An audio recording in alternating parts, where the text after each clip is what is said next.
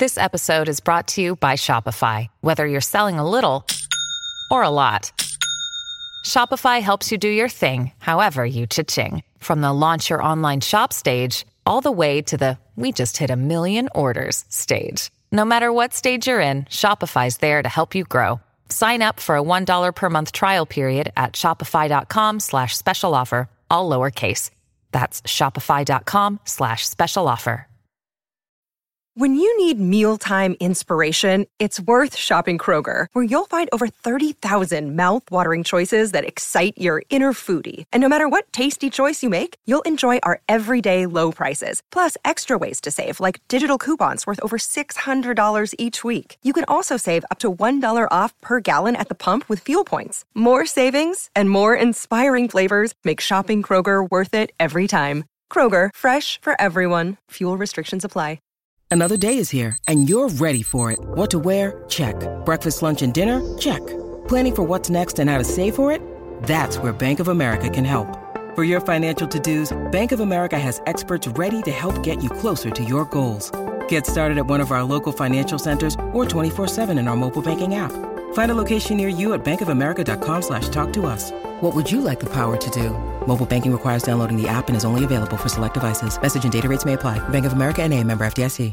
Real growers use True North Equipment, the premier provider of John Deere products and services. Schedule your post harvest equipment inspection today so your equipment is prepared for go time. True North Equipment is offering no payments, no interest financing on inspections, parts, and services until November 2023. Minimum $200 purchase for inspections of tractors, combines, seeding, hay, and windrowers, and spraying. Schedule today on the My True North customer portal at truenorthequipment.com. Hi, I'm Maria. And I'm Mike. And we're Team, Ready. Black Hills Energy knows your home is where your heart is, so they want you to be ready. It's all about keeping you safe, prepared, and making your home as energy efficient as possible. Everything from how to weatherize your home to how to stay safe during extreme weather. Be ready for anything. Go to blackhillsenergy.com slash team ready. Extra, extra, read all about it. Another day, another housewife arrested. Child, what year is this? 2021? It seems to track. Listen, that that lady y'all like that went to their reunion and said she black and y'all can't be calling her aggressive because she be throwing shoes and glasses and be swinging on people and doing all that aggressive shit. She said she she said y'all can't call her aggressive. Well, that lady she in jail right now. We waiting for her to get out. She uh went in with a full face of makeup and some braids. She must have known she must have known they was coming for her ass. So, oh lord, I'm gonna let me I I give you the scoop in a minute. This is your weekly reality TV roundup episode of Me and You, the Housewives and Marvel 2. Woo! Uh, Orange is the new black edition. Let's go.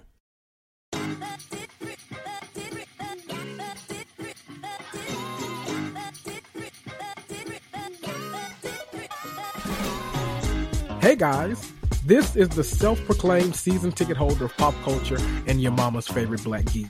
I'm Kendrick, host of the Me and You, the Housewives and Marvel 2 podcast, a podcast that, through my own random and winding rants, discusses everything related to pop culture.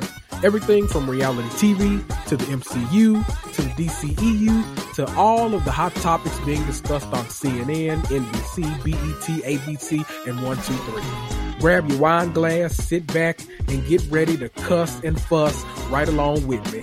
Woo!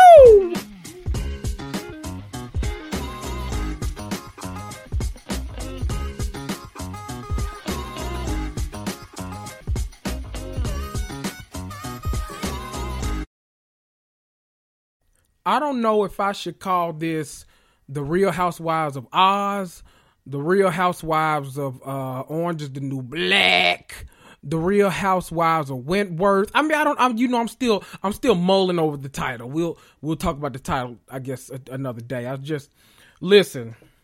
The people. I was sitting here minding my damn business. My whole phone, I'm talking about my whole phone, was on Do Not Disturb. I was not paying attention. I finally looked at my watch because I kept seeing it doing something. I didn't know what the hell was going on. I was prepping for a meeting. I had a whole, whole, whole, whole, a whole meeting, a meeting, a whole, a whole Zoom call. I was getting ready for the Zoom call. I don't know what was going on. I finally, finally looked at my phone and there was a million, I'm talking about a million Instagram messages, text messages, messages from everybody. And I'm like, okay, what the hell is going on, Chad? I'm thinking, you know, Beyonce dropped the album or something. I'm I'm, I'm headed down to uh, Apple Music trying to see if she about to give us some uh some of that uh, uh, Lion King music to dance to. I didn't know what was going on. I was go I was go Tootsie Roll to it though. Come to find out, news had broke that Jen Shah and her quote unquote assistant. Stuart Smith had allegedly profited by generating lists of victims for targeting and directing co-conspirators to defraud them. Now keep in mind, all this is alleged. Jen Shah don't come suing my ass. I ain't got shit for you. You better uh, sue them victims to get your shit back. But listen, oh my God. The, the story I'm talking about, everybody was losing their damn minds. And what's crazy is do y'all remember back to the reunion when they asked the lady what exactly she did and how she got her money, and everybody but her had to explain the shit because she couldn't come up with a good enough lie to tell y'all? See that? Let me tell y'all something. Y'all better quit getting scammed by these damn reality stars. I done told you. I done told. Let them scam you out of uh buying some good hair or some good facial products or something. Don't be telling these people your phone numbers. They put you on a list and uh then next thing you know your damn grandmama can't collect her social security because of these people. I'm telling y'all. Oh Lord. Come to find out, the story that's being reported right now is that the ladies of Salt Lake City were filming today all of them were apparently on a cast trip. I don't know if they're in Colorado or some. I don't know. Chad, they went from cold to colder. I don't know what the hell going on. But all of a sudden, Jen Shah apparently, allegedly, went up to the producers and said that my husband is having an emergency. I gotta go. Child, Jen Shah booked it the fuck up out of there they said five minutes later, them people down there, uh, uh, apple picking in the orchard and all kind of shit, whatever the hell y'all do in Colorado, uh, they, they over there smoking dope. No, I'm just playing. Don't sue me, y'all. whatever you do in Colorado, their asses was doing. They said the feds and SWAT came in there five minutes later looking for her ass. Baby, I hope every minute of this is shown on these people's TV screen because I'm ready to see it. Matter of fact, skip over Beverly Hills we don't think we we know their ass is lying. They're not gonna show us shit. Go straight to Salt Lake City. I don't give a damn about Erika Jayne scamming ass. We knew her and Tom allegedly was scammers anyway. So I'm I'm not. Look, I I need to know about this.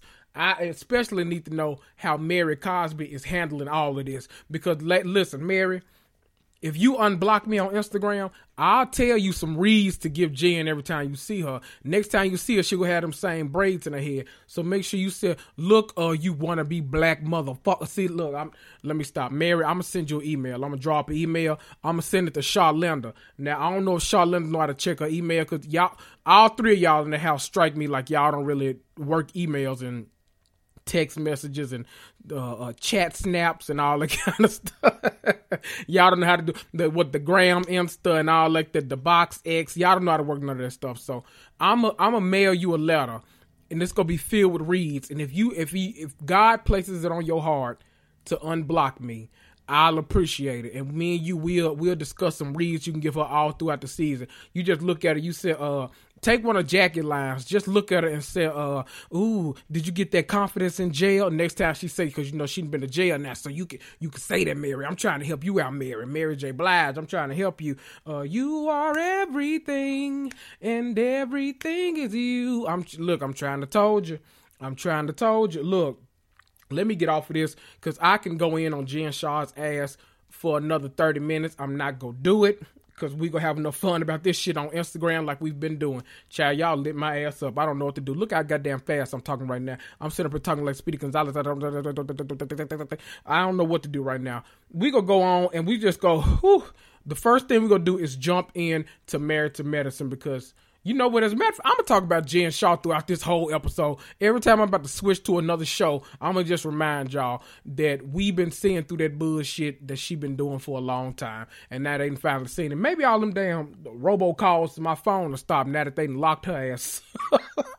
Let me stop, cause I'm being real low down right now. God go get my, I mean, God go get me. Ooh, child, see that. Listen, bad things are destined for my ass. Let me just move on. Let's go ahead and jump in to Married to Medicine. Seeing Simone and Michael go shopping for college is so sweet, but it's bittersweet too. Her relationship with her kids is one of the the best things about Simone.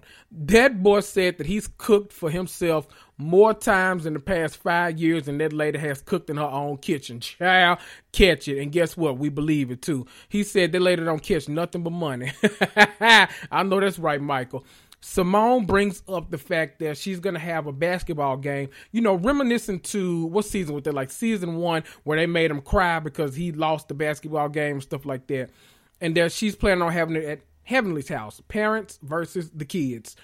I like that he tells her that he wants Jackie there because, you know, he's her favorite one of her friends, and that woman actually delivered him. She wouldn't even be in this world without Jackie. She brought him in, and she'll take his ass right out. I don't know if they if, if, you know that works out, but we go we go go with it, okay? You know, uh, in Jen Shah's America, anything is possible.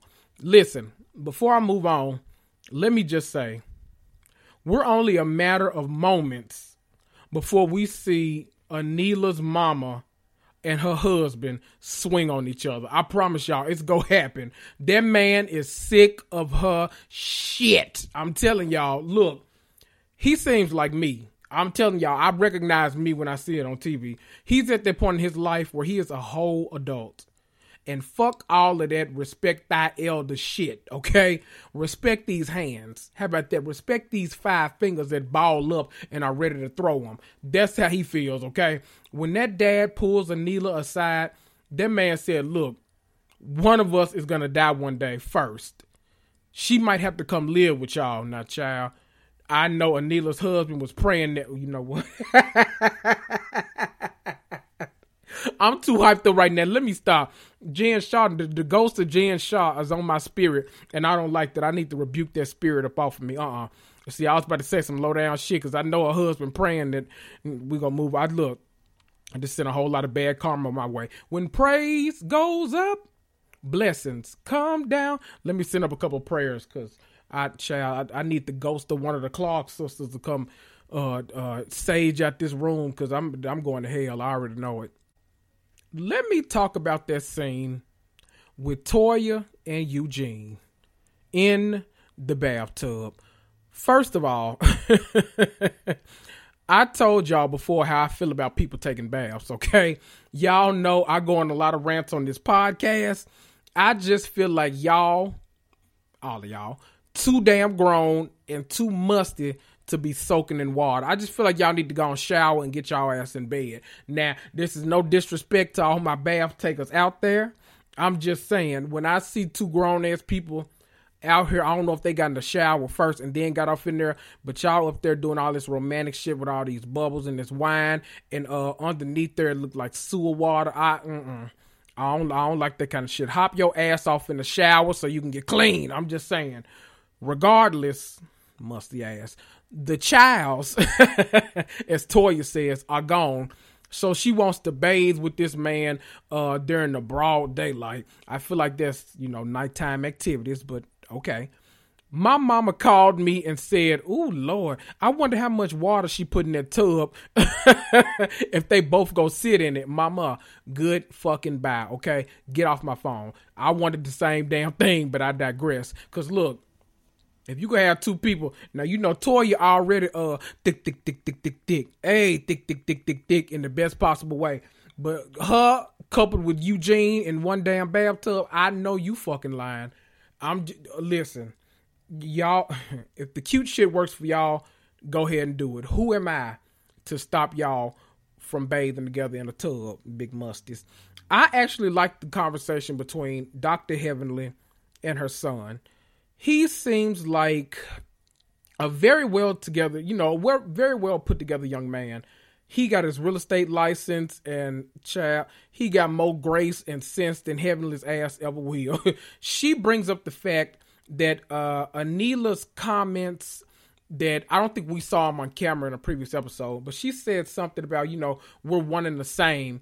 I guess, you know, relating to different minorities and how we all go through different oppressions. And Heavenly end up calling that lady a bitch and you, all kind of stuff, but saying we only talking about Black Lives Mattering right now and all this kind of stuff. Heavenly tried, I don't know, I, I, I got different opinions about this scene. It seemed like Heavenly tried to make it like the lady was saying all lives matter. and I definitely don't think that was what Anila was saying. Heavenly, her actual analogy though that she used about the teeth and Black Lives Matter, that was actually a pretty good analogy. She says one tooth, you know, could be hurting in your mouth and all the other teeth could be fine. She said you almost have to ignore all the other teeth to get to the root of the problem and to get to that one bad tooth. She said you wouldn't go around treating every single tooth if you know you got to get this bad one out or whatever. Pretty good analogy. I, I get what you're saying. I know what you mean. Like, uh, you know, all lives, of course, yeah, they do matter, but we're talking about Black Lives Mattering right now. So I get it. And trust me, this isn't the last time this conversation is going to come up, not in this episode and not in this season. I can promise you that I've been watching reality TV for a long time. I can promise you that. Anila calls Contessa and invites her to meet her at the park to discuss issues. Let me tell y'all first of all, Anila, you would have had me fucked up right there. You called that lady and told her to meet you in 30 minutes. Uh uh I need at least three days to prepare to meet somebody. I'm not just coming out to meet you right now. You ain't my cousin nobody. That's family activity. I don't need a friend or an acquaintance telling me, "Can you meet me in 20 minutes?" Hell, no. Digression. Let me get up. let me get off of there. Anila says she's no longer going to be the go-between between her and Toya anymore. Her issue is that she feels like Contessa threatened her mama. Contessa said, Contessa said, Your mama touched me. Anila said, Well, in my culture, it's offensive to leave dinner early. So she just didn't want you to leave early. And, you know, that would mean that you were offended, you know, yada, yada, yada. Contessa said, Well, in my culture, you keep your motherfucking hands to yourself. Child. I thought this shit was about to go real left on this episode, but they ended up they they somehow they ended up laughing and making her you know they because she ended up imitating the mom and all like that. They ended up you know it seemed like they made amends and got on good terms. And i don't know how long this is gonna last but i always appreciate people addressing misunderstandings and moving on. Come on adults. You know we love adults around here.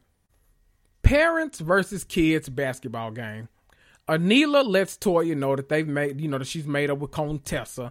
And at the same time, Contessa is showing up with Scott saying, Toya is basically going to be cast with a Friendly Ghost today. She is not seeing her. Invisible, not to be confused with Invincible on Amazon streaming right now, okay? Listen, Toya is obviously the epicenter this year. Without Quad and Mariah there to constantly fight, Toya has stepped up and she took one for the team and she is delivering. Toya is fighting with any and everybody that will come in her path. I know that's right, Toya. Toya didn't have Tessa to argue with at this basketball game. But don't worry, because Heavenly's rude ass will do. And it all starts with Anila. Anila tells her husband to get the kids and to take them inside with him when he goes in there because the men are like going off after the game after Heavenly cheated them people at the damn game. They're going inside with the kids and you know she's saying take them with you so like the women can talk basically in film. Heavenly, her rude ass jumps in and says that that man is tired of them damn kids. you know what? As much as I hate on Heavenly, she sounds just like me. I need to quit hating on her because we're probably the same damn person. She said that man tired of them damn kids. You need to be taking care of them damn kids. You don't work. Anila said, uh, you know, schisms. I'm a blogger. Don't do me, bitch. She said, bitch, listen. Anila, you've been missing real good opportunities because you being too nice on this show. I, let me tell you what you should have said. You should have said, "Bitch, I'm a blogger just like you and your raggedy ass uh YouTube having ass friend Funky Dineva." See, you should have said something like that, but you know, I, I know you're I know you're not you're not quick like that. You're not used to these kind of reads on these TV shows. But don't worry, you go. I know you go pick it up soon, and it, it's gonna be you know a whole thing. I'm ready for you, Anila she said, We have a 50 50 household. And after Heavenly continued to attack her, Toya jumped up to defend to defend her friend. I know that's right, Toya. She said if it gets her a check, then it's a blog. Don't worry about what the hell she's doing to get her money. Heavenly asked Toya why she doesn't have a blog. See, Heavenly, you rude as hell, but you are funny. You ain't got to say all that rude shit you say, but the shit is kind of funny. I'm not going to, I ain't going to lie to you. I do be kind of laughing. But Toya said, don't nobody want to see Heavenly raggedy ass blog either. Oop. Listen, Toya tells her to stop hating on Anila. She says stop trying to be her and stop being jealous. By her, she means Toya herself. Toya points out the fact that Heavenly has the same fireplace that she has outside, how she now has a multi story closet, all this kind of stuff. Then Heavenly talks about all the shit that Quad said in this past episode. Listen, Heavenly, don't let Quad be your source, okay? You can't trust somebody that was on episode three and won't be back until episode nine. Now, no, I'm not lying on that lady. That's what she said on Instagram, okay? Quad said that. I ain't got nothing to do with that. Don't blame me. I don't work at Bravo. I just report their news, okay? Ooh, Heavenly brings up all them personal loans and mortgages and all the stuff that Quad told her, allegedly. Toya says she has no idea what Quad is talking about. Quad don't know none of her business. She says the only way Quad would know any of her business is if Quad worked at the bank. And then she said, "Well, shit, that's possible because Sister Circle ain't uh ain't a thing no more." Ooh, the shade on this show. I promise y'all. See, Toy, you should have got in Quad tag. You should have said. Sister Circle ain't a thing no more. Them uh, raggedy ass cookbooks ain't selling. Them wigs barely hanging on by the grace of God with that wig glue. See, that's why I can't be on reality TV because y'all be playing. Y'all be doing these little nice fights. I, I don't. Mm. Toya said, "Well, if I'm broke, why I got on the three hundred fifty dollar outfit?" Child, Heavenly said, "Point proven."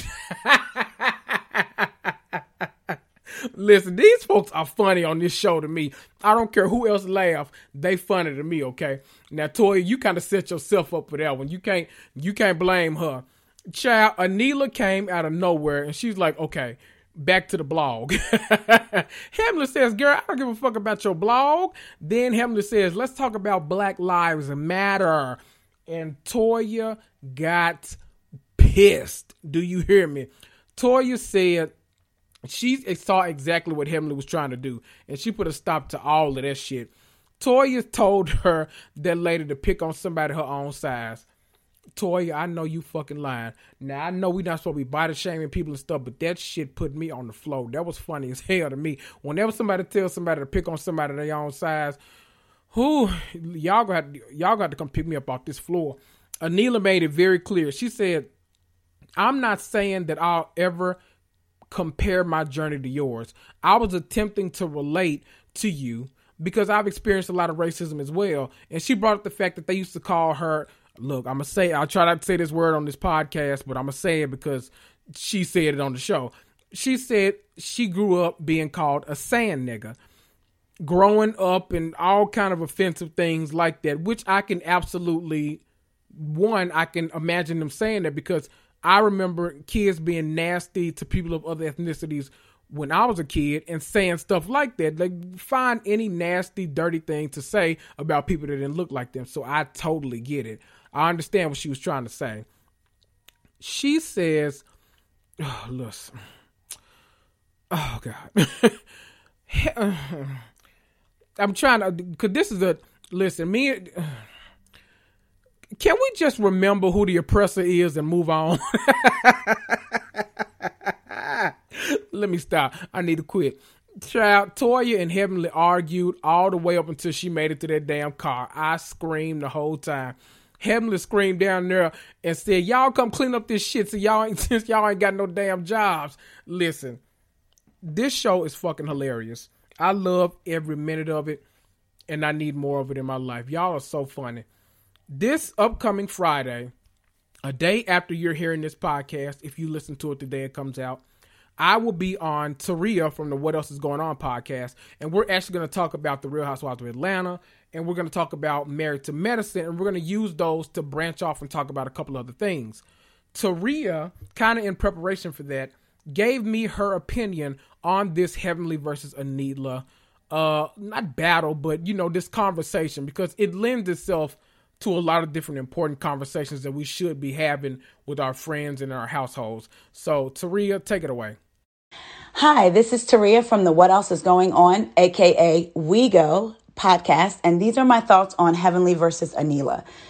I struggle with this one and go back and forth because, on one hand, I feel Heavenly 100% in what she's saying. A lot of times, minorities feel like because we're minorities, we've all had the same experience when that is not always the case. Yes, other minorities have been discriminated against in this world that we live in. However, we know that systemically, the world has oppressed African Americans for years, since the beginning, really. So our experiences are different.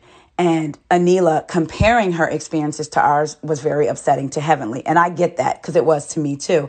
On the other hand, Heavenly's delivery was rude and rough, like her fashions. But just like her fashions, we know that underneath there is something to work with. Before I move on to that amazing episode of The Real Housewives of Atlanta, I just want to say that I hope Phaedra Parks is representing Jen Shah because that way we ensure that she goes to jail. you know, Bobby Brown said every time Phaedra was his lawyer, his ass went right to jail. Look, they didn't have nothing to do with Phaedra, Bobby. Yo, you know what? This is neither neither the time nor the place. So let's just move the hell on. Let's talk about this trip to New Orleans that the Real Housewives of Atlanta went on. We headed to NOLA on the PJ. Drew said that Ralph is the one that got the private jet for them now. I'm sure it was production, but you know how that worked. Kenya makes sure to let it be known that Drew extended an invitation for everybody to bring their damn kids, but only Kenya Yes, only Kenya is the only one that took them up on the actual offer. Porsha said, "Look, I, I I just wanted the offer. I, I didn't want to actually bring my child on the girls' trip. Porsha, I know that's right. I won't be trying to bring my kids either. Look, I know Kenya ain't got them many people that can watch her baby, but I got a, a mama, I got cousins, I got aunties, I got everybody you can think of. I'm not bringing my damn child on the boys' trip either. I'm uh coming up in there to do splits and dips and all kind of slurping and burping, all kind of stuff going on. I'm not trying to do none of that. PJ is staying at the house, and so is little KJ. Now, ain't no KJ for real, but y'all know what I mean. I, ain't no kids coming on the trip. Latoya lets it be known that she is not drinking on the girls' trip. Now, everybody finds this weird. Drew says she's been disappointed in Latoya's behavior and that they even went to church together. Now, we found out a little bit more about that later on. I'll, I'll get to that. Child, Drew said that maybe since Latoya isn't drinking, the puffiness in her face will go down. Catch. Now that's some shade right there. Y'all know that girl's a, a, a filler Botox thriller at the age of 22. Actually, I don't know how old Latoya is. She just she gives me young, but I feel like she's in her upper 30s. I don't really know because I feel like she's been trash talking people on YouTube for a long time, but that ain't neither here nor there. They arrive in NOLA. I was about to say in Atlanta, child. They arrive in NOLA, and the turn up is real. They get off of the bus with Dolce and Gabbana shades on. Shout out to Marlo. And they turning up to the marching band, eating food, drinking drinks, eating po' boys. And they said, look, that's the only kind of po' boy that Marlo would ever want. I know that's right, Marlo. Listen, y'all out here trying to marry for love. Ah, ah. Don't let Walt Disney trick y'all ass into poverty. All them damn fairy tales and falsities and fallacies in them damn kids movies and cartoons had Belle uh, getting kidnapped and uh, uh, held for ransom for love. Oh, okay, bet. Let me tell you something. Marry for money, then fall in love a few years later. Marry for money, then fall in love a few years later. Just make sure that sucker won't put his hands on you and he won't stray. That's all you need. Two rules uh, uh, keep your hands to yourself. Don't stray. That's it. Listen, just how do I say this? Just make sure you're the cute one in the relationship. if you're going to take my advice, I'm just telling you right now. Make sure you're the cute one in the relationship. Okay, let me move on because this is not a course at the uh the Anna Nicole school of getting the bag, okay?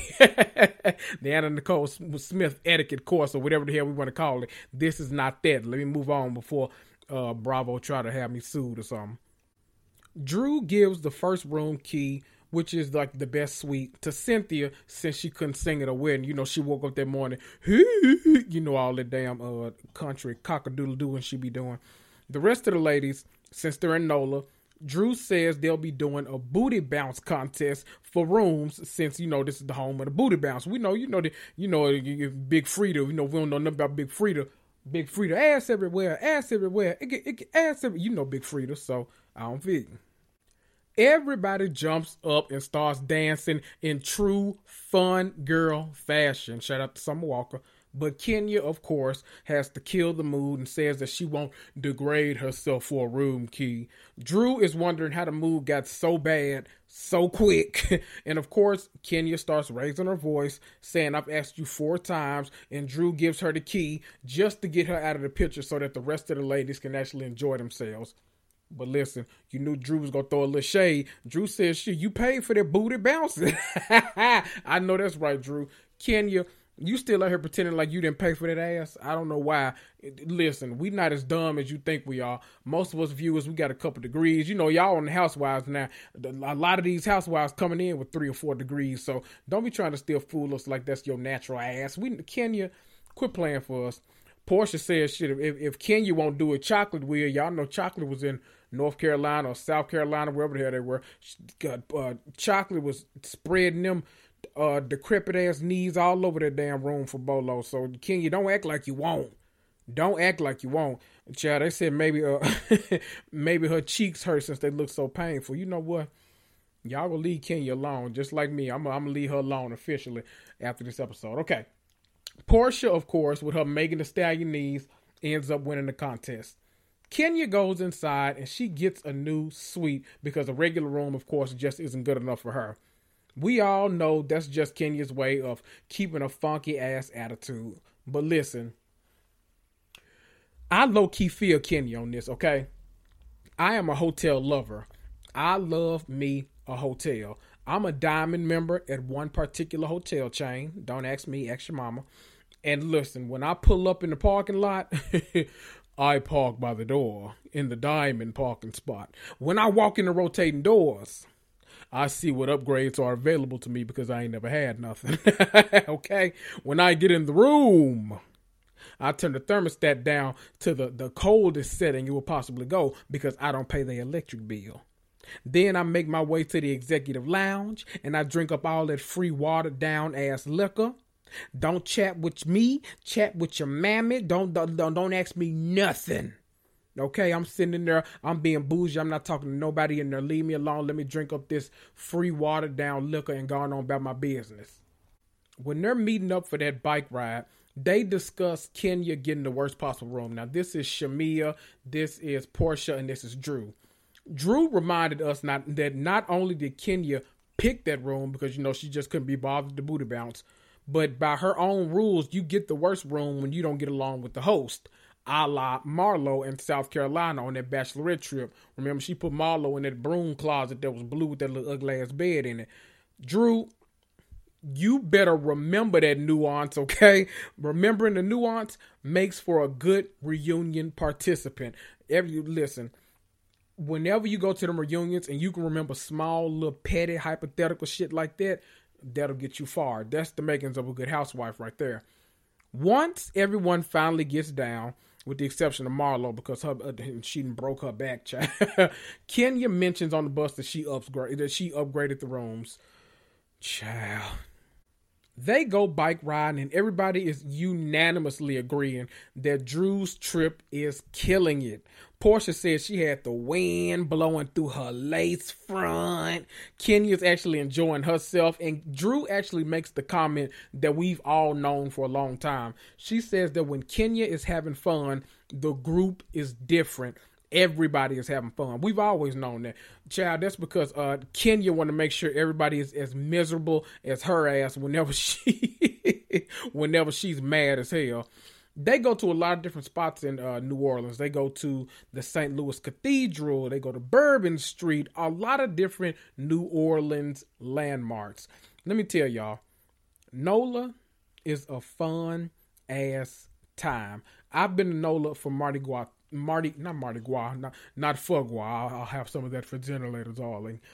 That I've gone to Mardi Gras twice in my adult life. Well, take that back. Twice in my life. Once in high school to march in a parade. Once during my senior year of college to parade my drunk ass up and down Bourbon Street. Now, the gag is that there were some other people from my college down there. When I was down there, we were ducking and dodging their asses like coronavirus. We didn't want to see none of their asses down there. I party with y'all every weekend. I don't want to see y'all out of state. Leave me the hell alone. You go about your business. You get your hurricanes from that part of uh, Bourbon Street. I'm gonna drink my hurricanes from down here. We'll meet in the middle and avoid each other then. So don't don't talk to me we get to the restaurant and they start to order food and shots and everything. And Latoya actually walks off. She comes back with an attitude saying that she's frustrated, but she won't tell Kenya why. At some point, Latoya randomly brings up the fact that Fallon's party was boring, and Cynthia actually checks her about her behavior. Drew, at this point, does a hard right turn and asks Latoya why she isn't drinking.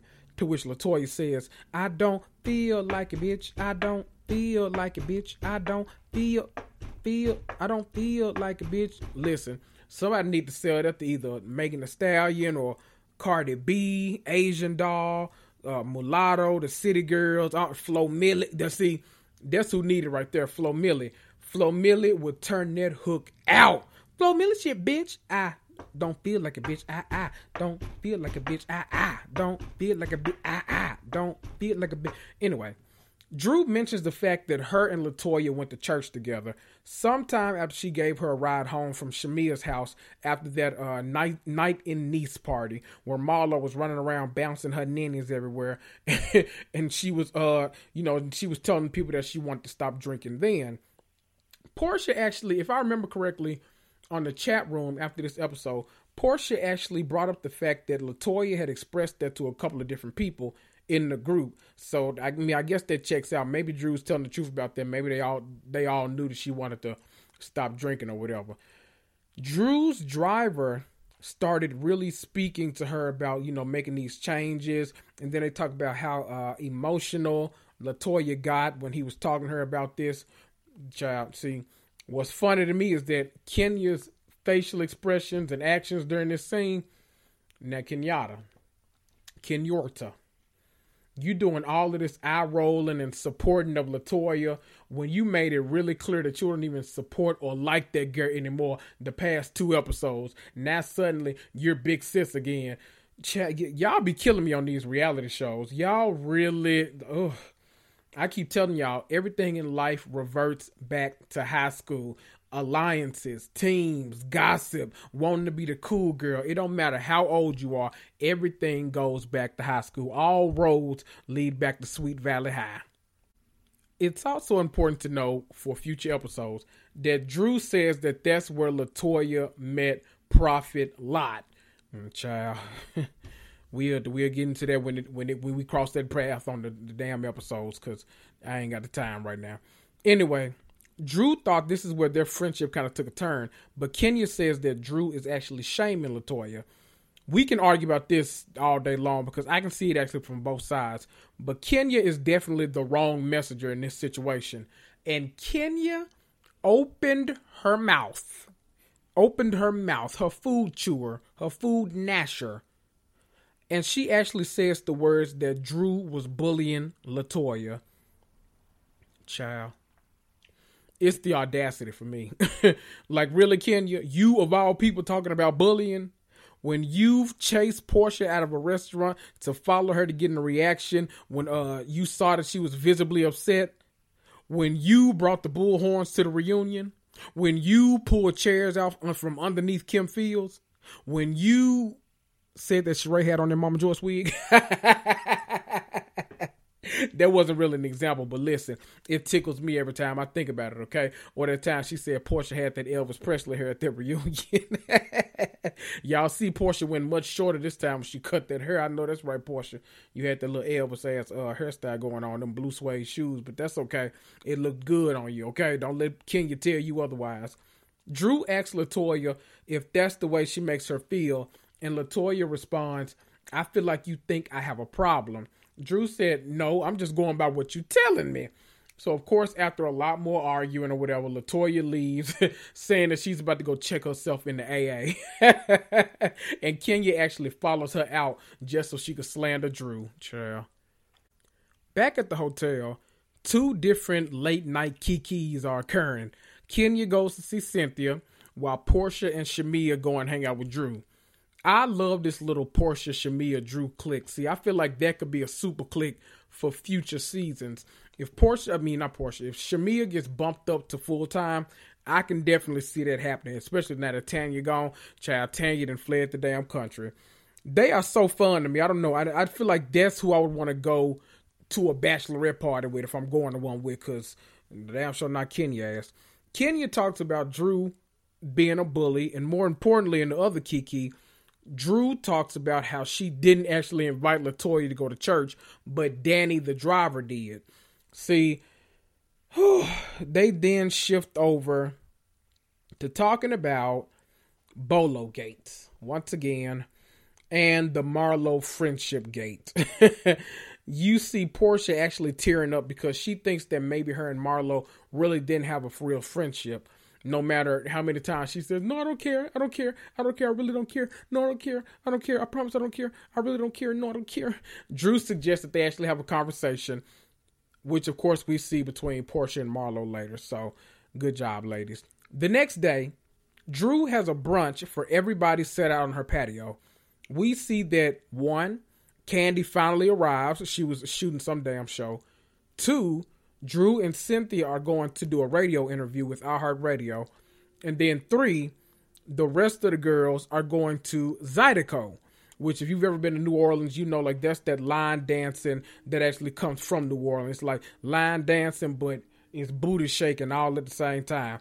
That Zydeco, Zydeco dance class looked fun as hell. It was a whole lot of booty dribbling and uh, uh, cheeks fighting all in that damn room. I'm glad everybody took a bath before they showed up because it could have smelled like uh, fresh chitlins in there if they didn't take no bath. I'm just, I'm just saying. I'm that. Don't be mad at me. I just report the news. Even Kenya was having a good time. That should tell you something right there. Next time I go to New Orleans I'm most likely just gonna eat some gumbo. But I'm also doing Zydeco. Like that's on the list. I would love it if like me and all my podcaster friends, like when everybody gets vaccinated, we go down to New Orleans for like a weekend and we just do Zydeco and uh and, and eat gumbo and uh find all the shrimps, drink all the hurricanes that bourbon got to offer. Just do all that. I'm I'm just praying. I'm praying to the God above that one day we can make that happen. At the end of the class, Porsha pulls Marlo to the side for a conversation. She said she feels like she's being faked by not addressing it. And then Marlo says that she feels like it's the elephant in the room. So obviously, both of them are more than willing to address this conversation. Porsha talks about the showroom being op- open and not receiving an invitation. You know, like we saw uh, the day of Fallon's party, we saw Fallon and Kenya actually in Marlo's showroom, but not Porsha. But Marlo says them motherfuckers invited themselves. I know that's right, Marlo. You better backpedal. They go back and forth, and ultimately, Marlo says she didn't see it for Kenya with her and Porsha made up, but she didn't interfere in that. Porsha says everything changed once uh, Marlo and Kenya actually made up because Kenya then immediately made that accusation against Porsha and Tanya. Porsha makes it very clear she only cares about Marlo how she operates with her, Porsha, not about her friendship with Kenya. Marlo takes the opportunity to ask if that shit was actually true. Porsha says no, but my my real friends have never needed to ask me that shit. And she says Kenya shouldn't even feel comfortable enough coming to Marlo to talk shit about her in any capacity. But Marlo says she does that with your best friend Shamea. See, Marlo, you got a point right there. Listen, King, you don't give a damn. She a bad mouth you to anybody. Don't be mad at Marlo just because she the one on the receiving end this time. Hell, Lord, I don't like it when my two favorites fight. I don't like that. I don't like this, y'all. Make up. At the end of the day, it seems like they agreed to quote unquote squash it, but of course, it, you know, we they don't even follow each other on social media no more, and it looked like they get into an argument next damn episode. So ain't no damn telling. Porsha Porsha said we're in this damn heel and twerk center, so that they supposedly laid down all their grievances. Let me tell you something. I'm with uh Porsha on this one. I'm all for a uh what's it called a, a healing twerk center. And you know who else is here for it? I have some podcaster friends, Josh and Terrence, the Bravo boyfriends, who had a couple of thoughts about this healing twerk center.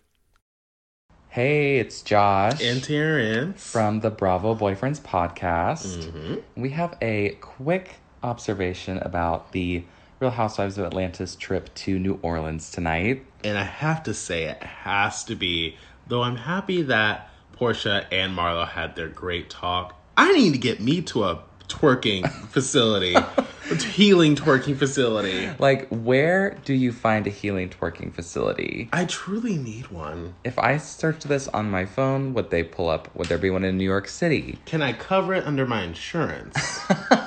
Is there a class available tomorrow? Also, what a weird place to have a confrontation. I wonder if the instructor was like in the room, or, or, like they asked the instructor to leave while they talked in her room. Production's like, we're not ready yet. yeah, and be like, oh, I'll just wait outside, I guess. Uh, but we loved every minute of the women shaking every inch of their bodies. Truly.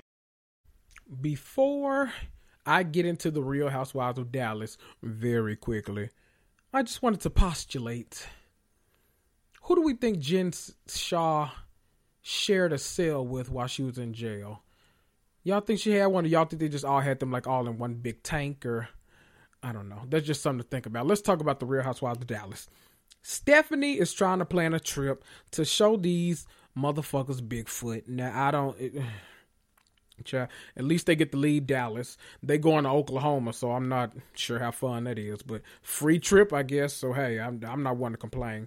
We also find out that uh, Brandi and D'Andra basically are willing to sit down and have a talk because you know everything has been there's been an elephant in the room since that whole uh, dinner or birthday party that Kary threw for Tiffany, uh, where she was telling Mama D that there was nothing religious about meditation and all that. It's a whole mess. And they agree to talk because you know Brandi needs to be told what kind of terrible friend she is, basically.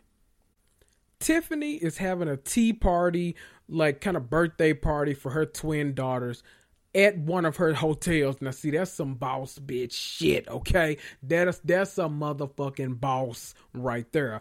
And Tiffany was dressed down. Do you hear me? She had multiple rooms for them to use. Child, let me find out y'all uh turning away guests at these damn hotels in the middle of a pandemic to throw these kids some damn birthday parties. She had a room for the gifts. She had a room for getting ready with the makeup. She had appetizers waiting in another room.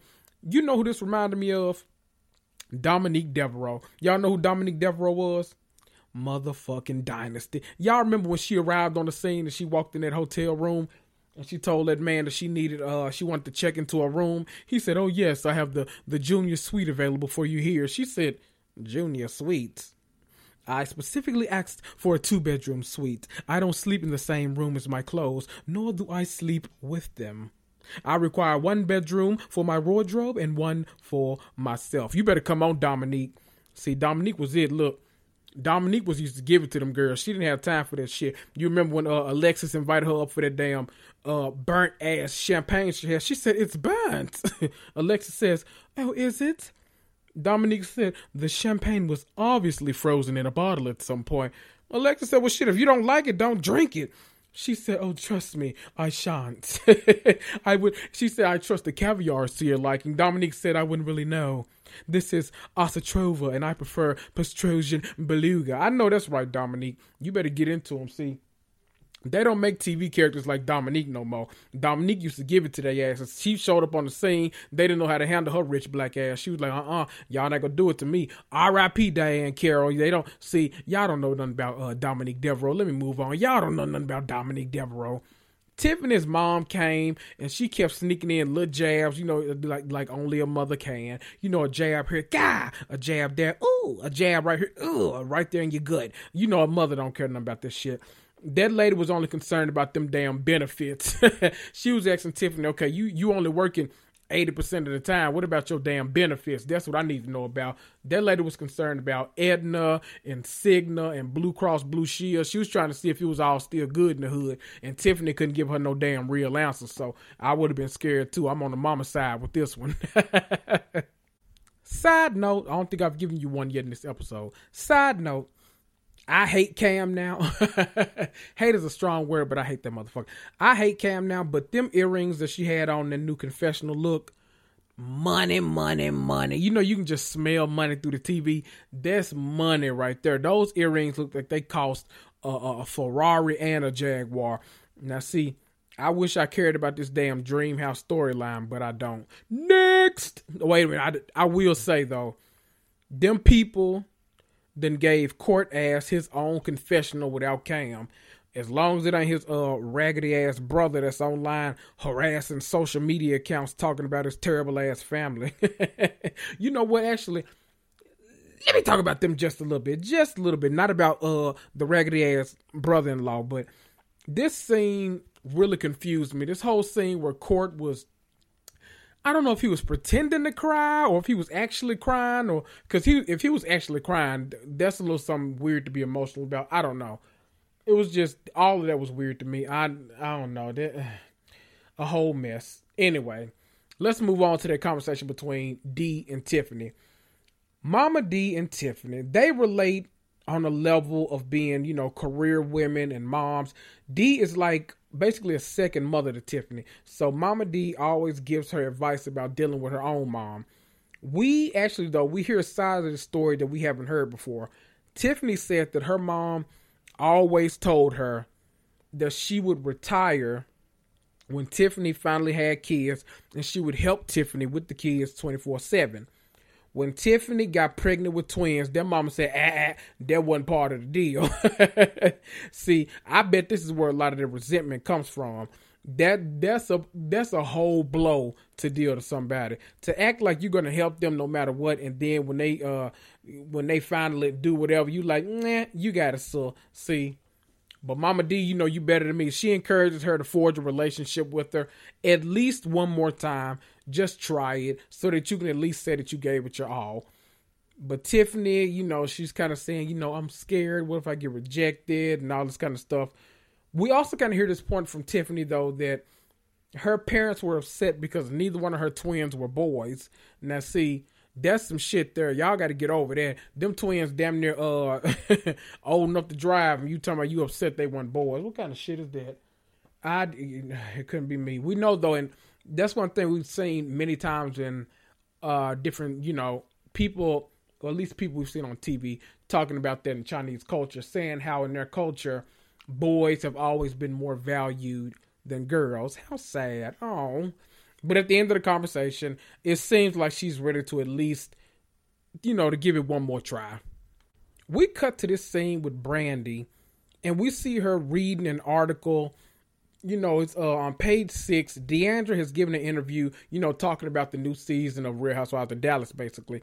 And she says that they are indeed going to be addressing race and all this kind of stuff. But the headline says that, uh, what is it? Brandi says that, Brand, no, D'Andra says that Brandi's racist video will get discussed, something like that child brandi start crying and all you know brandi perpetual victim. You know it's all about her. She starts crying and all this kind of shit.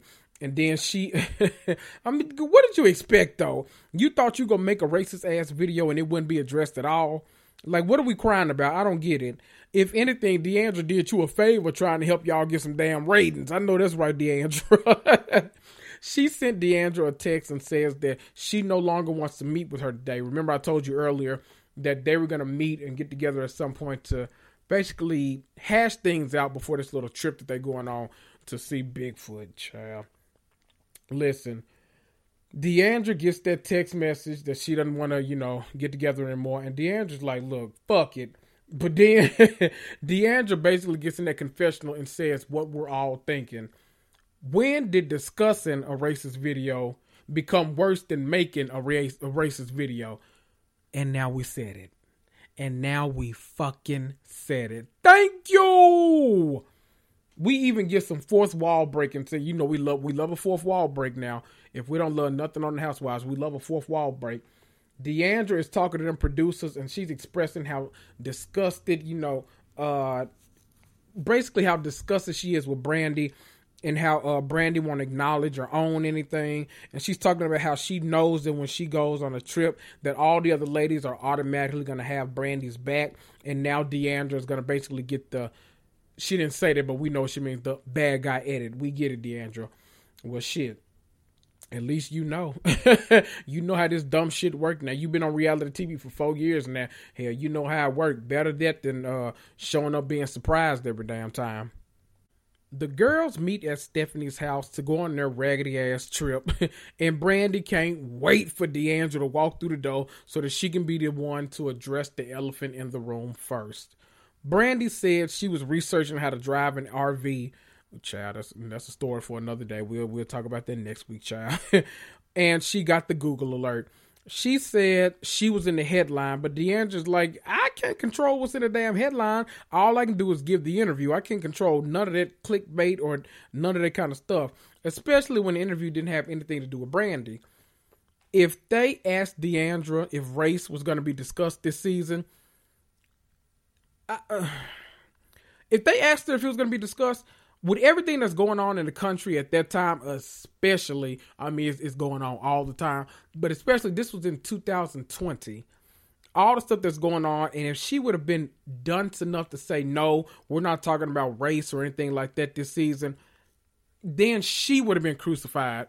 And her being crucified is a lot worse than Brandi being crucified because Brandi actually deserves to get crucified. Am I right or am I right? Brandi once again starts to play the victim, and you know, she, like she does every episode, because her being racist was so hard on her, and of course, uh, of course, Kary has to jump her raggedy ass in, and she says, "We all think you're selfish," and uh, things like that. You know, if if all your friends are saying you're selfish, you can't just say, "Oh, well, I'm selfish." You know, all like Kary giving her damn unsolicited opinion as usual that don't nobody damn ask for. Now, see, Kary you hadn't bothered me these past two episodes. Now you back on my shit list. Quit jumping in. This didn't have shit to do with you. You getting on my damn nerves now. They going back and forth, round and round, up and down again. D'Andra said, I'll lead this motherfucker. I ain't got to go on this damn raggedy ass trip. The thing that surprised me most, though, was that Kameron Westcott didn't jump in. Now, that shocked me. It's hard to shock me. That shocked me. That shocked me. Now, that that shocked me. I've never seen Cam be quiet in the history of this damn TV show. That shocked me. Before I move on to the next show, I have to give my girl Kaya from the uh, Bravo Bravo Wild Black podcast. Y'all know she's damn near my co-host on here. I gotta uh, let her tell y'all her thoughts about Dallas. the same thoughts that she has to give y'all every week, but this time with a little twist. Hey guys, it's Kaya from Bravo Wild Black. I don't really have much to say about Real Housewives of Dallas, other than I cannot wait until this shit is over. But I do have some impressions. This is my impression of Brandi Redmond. D'Andra, why the hell you told these people that I was racist and can't take accountability of it? When you know, in fact, I'm racist and can't take accountability for it? Let me cry and play victim. This is my impression of Tiffany Moon. Why the hell did I say yes to this show? I make more than this being a doctor. What the hell am I here for? This is my impression of D'Andra. These bitches is crazy. End scene. Okay, listen, I know I'm a little petty. I'm in a petty mood today. I don't care. I couldn't just move on from Dallas because I, I was in my feelings. Brandi Brandi Redmond got a lot of audacity. I'm talking about all of the caucasity in the world and I knew somebody else was going to have a, a very harsh opinion about this episode. I knew my girl Stephanie from the Mocha Minutes podcast was going to have some thoughts on Brandi Redmond and the bullshit that she tries to play and all the victimization and the victimhood that is Brandi Redmond. And you know what, Stephanie, just take it away. Just, tell the people what you got to say. Hey there, this is Stephanie for the Mocha Minutes podcast, and I want to say this Brandi is upset with D'Andra. And in her argument, because I guess D'Andra gave a um, she did an interview, and parts of the interview ended up in page six. Um, and part of it was the part about Brandi's racist video. Brandi seemed to be upset that D'Andra called it a racist video. I I'm not sure what her issue is. In the words of another housewife, if it walks like a duck and it quacks like a duck, then it's a duck. You did a racist video. You said you went to racism rehab. Um, and you're mad that someone is actually saying, "Hey, she's not. She's getting in front of it." Um, if you actually, so even when she was looking at the statement, and then you're re- you're hearing her read it, and it was like it didn't sound like she was bashing you. It was just like she's not burying her head in the sand. She's you know not putting it under. Um, she's not sweeping under the rug. So you actually got your whole redhead ass on the iMessage to text her and say, I am so disgusted that you spoke about this. And I'm so glad D'Andra just went, okay. See, it would have been better for me if D'Andra had just texted her back K. Because that's exactly what I would have gave her. And then to watch all the ladies jump on D'Andra saying, D'Andra, what about her feelings? I noticed y'all didn't do that to Brandi for Tiffany. You actually walked she walked in the door and y'all told her, Don't don't be mad at Brandi. She's a good person. You know, don't take offense to this. Y'all didn't even allow her to feel any feelings. And I'm glad she didn't express any feelings to y'all because it would be very terrible ground to sow into. I knew somebody had to be as just as confused as I was by the the audacity of Brandi Ram. She, I can't even get the damn lady name right. Brandi Redmond. And you know, matter of fact, I don't need to try to get her name right. The Dallas, y'all working my last damn nerve, and y'all have been since episode one. But I'm giving y'all grace. Not really. Fuck y'all. Um, let's go on to the Belle Collective. We are now done with the Belle Collective for the season we have to talk about part two of the reunion. That reunion gave part one and part two. They were they were getting into so much shit. It was I, I, I didn't know I I could barely hang on typing up these damn notes. Let's go ahead and start off. We picked up right where we left off last week, and that's when messy ass Kaylin brought her ass out there and started admitting that she was the one that gave the blogger the information and uh basically snitching outside of the collective. She acknowledges that Latrice and Antoinette had nothing to do with any of this. Letitia jumps in and says that Latrice is the one that gave her the heads up about the blogger, having all the information about, wait for it, Glenn having an outside child during his affair. Lord, Lord Jesus, I don't. She says she was told this information, and then two days later, it was in the blogs.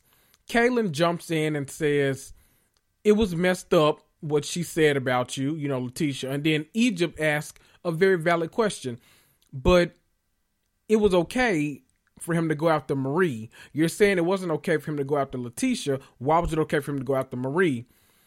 Lord, she said Marie is stealing federal money, so it was okay with her. Child, let me tell you something. Kaylin, you are treacherous.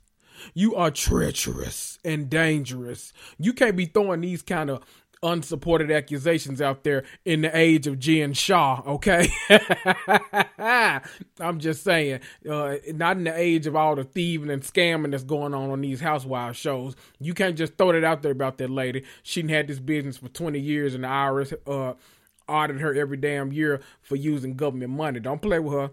Marie then goes on to discuss all of the rumors and said that she, basically what I just said, she wouldn't be in business for 20 years if she was doing anything fraudulent. The feds wouldn't let her ass make it for that long. And you know what? I tend to agree with Marie on this. See, she playing all these other housewives that go to jail for scamming. They going to jail for all that little money they getting from other people. Marie gets her money right from the damn government. She ain't about to play with them folk. I'm, I'm with you, Marie. I'm not gonna let them uh, tarnish your good name, as you said. Listen, this leads to Latrice and Marie getting into it once again. Marie shuts it all down, no, because she says, you know, she is a government agency or she's getting money from the government, probably more accurately, and is constantly being audited, which is par for the course. No fraudulent practices found. You better do it, Marie. Do it, bitch. Do it, beach. Do, do, do, do, it, big. Big bank, take, look, bank, 2 Chainz. You fucking crazy. Okay, let me not. I know rap Nicki Minaj enough on this damn podcast. I'm not giving you no more shine, Nicki. Uh, I'm the shit's naive. You should follow my example, bitch. I.E. Because I pull up Isaac, Mizrahi. Okay. Egypt gets Kaylin to say that none of that information has receipts or it's verifiable, and they finally put it to bed. We then get into the more somber section of the reunion. They bring out the husbands, and we go couple by couple, and we basically discuss all the things that the viewers wanted to know. They had a lot of questions from Twitter, from the Instagram, you know, from the uh, the Snap face, all that kind of stuff. All the questions. Let me just say, Marie's husband, if that's what we want to call him, talks like a mix between like a southern pastor and a snake oil salesman. Uh, child, the two things might be one and the same. I don't know. I I know a pastor that got arrested in front of his congregation for some mess, but we're not gonna talk about them. Okay, we let me change the subject because this church still like to act like it never happened. Okay, this is when we find out that they weren't actually married this go around See, they were married, then they were divorced. Then this time, we all thought they had gotten married again, by the way she worded it on the show. But it turns out they were actually getting together again with the intent of getting married, but they never actually got married again. The funniest part of this whole exchange was when Egypt asked if his disappearing ex, going to other countries and all that kind of stuff, is why they broke up in the first place. Marie told that man to be honest, and he paused and he said, I don't want to come in between what you and Egypt have going on right now. That's not my place. You're the headliner right now. See, you better sell that snake oil. I ain't playing with you. You better sell that snake oil because this it, if that ain't the line of a scammer, I don't know what is. Both of them have differences about the actual facts of when she was sick, which I don't know how that's much different. He kept saying, you know, I was there for her and yada yada yada, but she was saying that he was nowhere to be found. So I guess the truth lies somewhere in the middle. Maybe he popped up a time or two and gave her uh, diabetic medicine or something. Hell, I don't know. Maybe he came over and uh and, and greased her, her, scalp or laid her finger waves or something. I don't know, but I, I definitely don't think he was there the whole time. I'm just saying. Child, just when we couldn't beat up on this man anymore, they brought out Essie. Essie, we all got pain for seven years. I sung with you. I was your sister. You were trouble.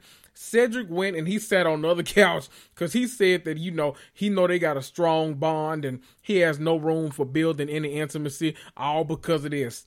Essie said, "Well, you wasn't even there in the first place," which is when she came in and uh, you know became good friends with her. Ain't that the line of every uh, uh side? You know what? I was about to say, I, I told y'all I try to limit the N word on this podcast, so let me stop. Um, they asked Essie if she had deeper feelings for Marie, and she said, Yes, of course. I was like, yeah, y'all better uh y'all better come together and make that money and click them kiddies together too. But then she was like, like a sister. Now see, quit playing with me. Quit playing with Essie had to let y'all know because one thing I didn't know about it, Essie actually got a husband. I didn't know nothing about that. it's actually a beautiful thing though that two straight women or men, whoever, two people of the same sex can actually refer to each other as soulmates and i think that uh, you know that's that's kind of beautiful like not in a romantic way or anything you just feel such a kindred connection with somebody that you can't even describe your friendship. All you can do is just say that like it feels like y'all were just meant to be friends your whole life. Ain't that beautiful? I guess, child. I, I wouldn't know shit about that. Side note, we actually get an update regarding Letitia's efforts to buy back the block. Since the show was aired, she's actually received a lot of different responses, like domestic, international, all kind of stuff. So all of her efforts actually weren't in vain. I love to hear that because I thought Marie and her finger waves had tarnished her image all around town. So that's good to hear. Listen, the comments about Latrice and Cliff's relationship were hilarious. Them people were writing in asking Cliff and Letitia Cliff and Latrice as Jay and Beyonce. They said, nah, more like Lucious and Cookie Lyon. I know that's right. Let me find out y'all out there making that thing go drip, drop, drip, drippity, drop. I know that's right, uh, Latrice. You better make it drip, drop, uh, with some Soul Glo since you sell all the damn her and activator and shit. They talk about how they actually met, and I I like the fact that it's actually a pretty pretty regular story. They met in a bar, and she said, according to her, he was looking good. Please. They also confirmed that Latrice is the one that started Goddess Links, not Cliff, and that she's actually a self-made woman. I know that's right. Uh, see, now we've already seen uh, Madam C.J. Walker self-made on Netflix. Now we go see uh, Latrice, whatever the hell her name is, self-made on Netflix. I know that's right. You better keep the her story going, Netflix coming to you Black History Month 2022. when they get into the shady comments of the season section, they pop off. Egypt asked Marie if she still thought that Antoinette was a pup. Marie said, "Yup," and she just follows suit with whatever Latrice wants uh, wants to do or has going on or whatever. Antoinette said, "When you refer to me, refer to me as Doctor Antoinette because you don't get to become a doctor with your own practice by being a pup and fought. I see, look, Annie, Tony, Antoinette, Dr. Wendy Osefo already made that moment iconic on the Real Housewives of Potomac. Okay, you that, that was a little late. Like you know, it, it, was late. Like that wig you had on that Letitia helped you know kind of pull down a little bit. But you know what? We're gonna let you have it because you know being late in Jackson, Mississippi is still like kind of being on time. So we're gonna let you have it. Marie said, I'll refer to you however I want to. You Antoinette. Ooh, it was a lot of can we all just get along, Lord? Letitia and Latrice at some point end up getting into it once again. Letitia said, I need to know whether you team Letitia or you team Stradlin because a few moments ago the energy was great and she's referring to when Antoinette and Tambra were off stage and the husbands were on stage. But when Annie rejoined, it was the mean girls all over again. Let me stop calling the damn girl Annie. when Letitia throws out this whopping accusation at Antoinette she says that she flirted with her husband Glenn. She's referring to that uh that damn mint dental launch or whatever. And that's when, you know, she tried to kind of move on fast and go past it, but literally everybody on the stage was like, wait, what, what you wait, when you said that what now? You wait, wait, hold on, wait, pause, skirt, pause, wait a minute. You said you said she tried to do what with your husband? Letitia implies that Latrice felt the exact same way about Antoinette flirting with Cliff too. She says that at the sip and from Mint Dental, she was in the car and was wondering why Glenn was taking so long. She walks in and she sees her, Antoinette, holding his, Glenn, hand. Antoinette said, uh uh I was just giving him some Hennessy. Now, to see that, that, that kind of sound like a lie. I'm just saying, I don't. Uh, Antoinette, you got to come a little harder than that. I don't know. I don't know if Hennessy is code for you know that that Christmas between one's legs. I don't know, but I digress. Letitia says that she called Marie and was wondering how to handle the situation. You know, of course, Marie was ready to uh, jump up and, and nod along in agreement. Yep, she sure did. Uh huh. she said that her and Glenn had a whole argument afterwards, too. She said that they ended up talking, you know, her and uh, Latrice, and uh, they brought up the fact that she was flirting with Cliff. And Latrice stops and she kind of jumps in and she says that you know she defends Antoinette and that it was all a big misunderstanding. And Latrice, I mean Letitia, seems like child all these damn L names, Lord. And my sister, you know what? Because I was about to put my sister in there. She started with an L too and it's long too. It's too. Listen, y'all gotta forgive me because all these damn names. This is the last week y'all gotta put up with me butchering these damn names, okay? Letitia said she couldn't believe what she was hearing because it sounded like her and Latrice had a private conversation and Latrice was echoing all the same stuff that Letitia was. Letitia, I mean Antoinette says it's all a big misunderstanding and that you know she basically has to defend herself at this point, especially after Marie. Uh, Marie was ready to get in her ass earlier, so she had to defend herself, and she did a you know an okay job. I don't know if they let it go, if they still beefing. I'm sure if there's a season two, that'll roll right in, right into it. So, Lord, you know what? that only get into a comment. I got a comment from uh, Bill, who also watches the Belle Collective. He wanted to give y'all his overall thoughts about the season before we move on to the next show. Hey Kendrick, Bill from Florida. Uh, Dr. Antoinette is the best. She needs to get with that hot contractor. I still don't know what the hell Letitia does, but she's she's good. Marie needs to get rid of that crappy ass son and husband of hers. She needs some better men in her life. Latrice, I don't know about her hair, but I'm gonna give her the benefit of the doubt. Tambra, she needs some elocution lessons.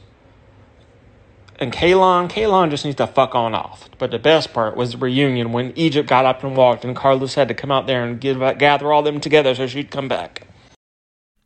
I think I agree with everything Bill said. I know that's right, Bill. I I like the entire cast. This was a great freshman season. Like I, we've gotten some great, you know, freshman shows out of the gate recently. We've gotten Real Housewives of Salt Lake City. We've gotten Belle Collective. There have been a couple of others that are, you know, they've learned from, you know, the days of reality TV past, and they're really doing a damn thing. I really hope this season gets greenlit. Uh, uh this show gets greenlit for a season two because I'm enjoying the hell out of it. I love them. I want to see their journeys going forward. I need to see Marie's antics every time, you know, she.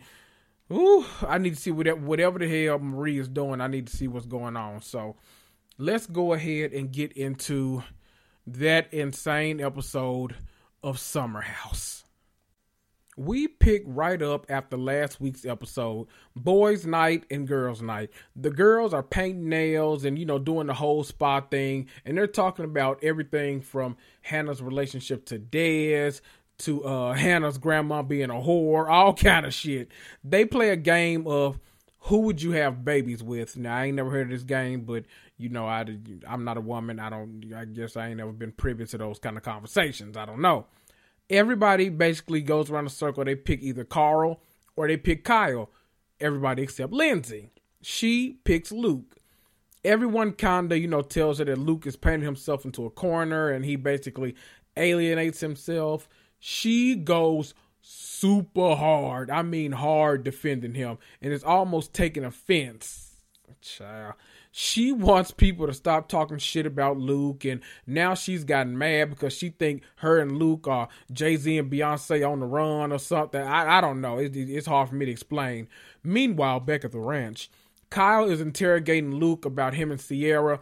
And Luke is, you know, basically kind of brushing it off like, oh, no worries, you know, it's all good, man. You know, positive vibes, everything's gnarly. You know, I should have been doing a Minnesota accent, but child, I, I do it it's about as good as his ass do. Carl says, if I didn't know any better, I wouldn't even know that y'all knew each other by the way that she acts around you. Luke blames it, of course, on Hannah, quote unquote, running a gaslighting campaign, which really kind of fucking annoys me. I'm not gonna lie about it. Not because I'm trying to defend Hannah. It annoys me because Ciara is a whole nurse, like super smart woman has like everything going for a great personality. You're making it seem like Ciara isn't capable of making her own decisions about you being a fuck boy. That girl has the same eyes, the same ears, the same uh, uh, everything else that we got that we've judged you for being a fuck boy on. Now, don't get me wrong, Luke. I'm gonna give it to you when you're right, and I'm gonna get in your ass when you're wrong. It's your fault, bruh. It's your fault she saw the way you treated Hannah, not necessarily the stuff beforehand, but when you're in the house, your interactions were negative. She didn't like the way you yelled at her. I mean, it's it's dead on net. That's one of her triggers. She didn't like it. You got to get over the shit. I don't know what to tell you. With that being said, Carl and Kyle are way too invested. Like way too invested. I didn't understand their deep involvement with this shit, but who am I to understand? After both boys' night and girls' night convene, Luke is in the kitchen gossiping with Lindsay, but when Paige and Amanda approach, they become radio silent. They keep asking Lindsay, "You okay?" She's like, oh, "You know, I'm, I'm fine. I'm literally the definition of fine." Lindsay get mad and, of course, sulks away. They start interrogating Luke. They like, "Look, fuck Lindsay, okay? Let's go ahead and talk about Luke." they start interrogating Luke about the mood and what's going on between him and her, about them vibing and having sexual tension, you know, all this kind of stuff. Finally, after all of the, the denials that he gives them, Paige just straight up asks, You've never had sex with her? He says, I'm not going to answer that. Tell me why first. Now, Luke, that's a bad answer. See, that's why them folks be talking about you from sun up to sundown. Quit beating around the bush and beating that thing in the dark and just tell them what's up. See, that's why all these women be cussing your ass out and then the men making up excuses to hate your ass too. It's all because of you, Luke. Stop it. A little bit later in the evening, they're around the pool, you know, having fun. And of course, Lindsay and her bad attitude got to come out and ruin the mood. Ciara says, You know, you got defensive when we were talking about Luke. Lindsay responds that it's because bigger conversations need to be had. Then Paige says, Well, Hannah got a DM that you guys might have had sex. What damn, Paige? You didn't soften the blow or nothing. You just got to get always go for the head. That's what Thanos said. I know that's right, Paige. I'm not even mad at you. Lindsay takes huge offense to this, and baby, it's all downhill from there. Lindsay goes to tell Kyle and Luke all about the rumor, and then she blows up at Amanda for uh, even trying to comfort her. The whole time, keep in mind, Hannah and other girls are downstairs basically laughing because HBIC Hannah set all this shit off in motion and did what needed to be done. Okay, you know I love the, the, the cast members that do what need to be done. So kudos, Hannah. What's funny is Kyle steps in between the two of them, and Lindsay goes off on him, which makes Amanda go off on Lindsay, which makes Kyle. It looks it it's it's a whole lot of shit I can't explain. Okay, you know what y'all need? A little tenderness because I don't know what the hell y'all gonna do otherwise. It's too much, too much crying and knucking and bucking going on on this show. Y'all need some goddamn help. Before we move on to the next day, it's important to note that little scene that we got between the transitions. It's at night and it's Ciara getting that text from Luke and Ciara basically telling the audience, the viewers, that she's sick of Luke trying to text her after hours because it's communicating the wrong message. She's trying to be very clear about her boundaries, but obviously this kind of pisses Luke off and he's tired of it. This actually comes up later on in the episode, but I want to mention, you know, you know, I like to do a little prefacing, so there you go. The pub the pub crawl that they set up was amazing. It took me right back to undergrad. We used to do these things, but we called them around the world parties. I'm guessing other people called them that too.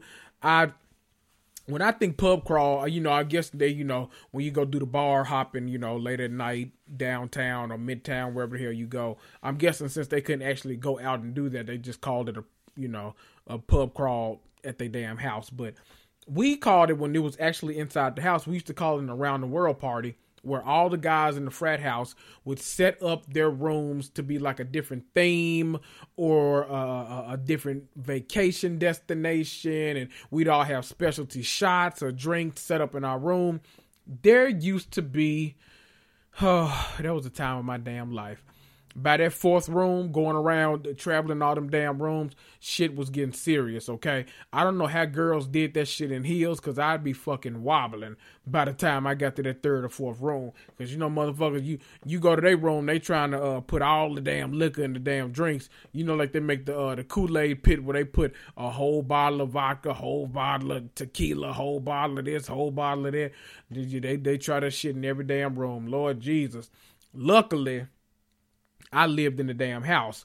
So I could just go to my damn room and pass out under the strobe light in the wind machine in my Beyonce themed room, okay?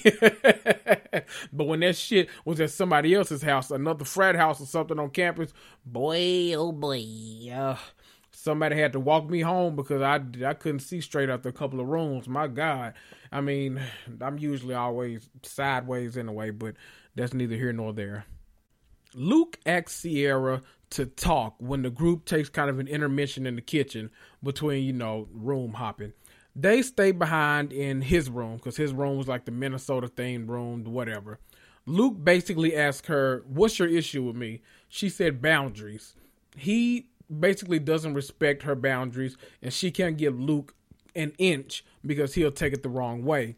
She brings up texting her after nine or ten o'clock, and he says, "Oh Jesus Christ!" And then he turned around to say, "Sorry, my father."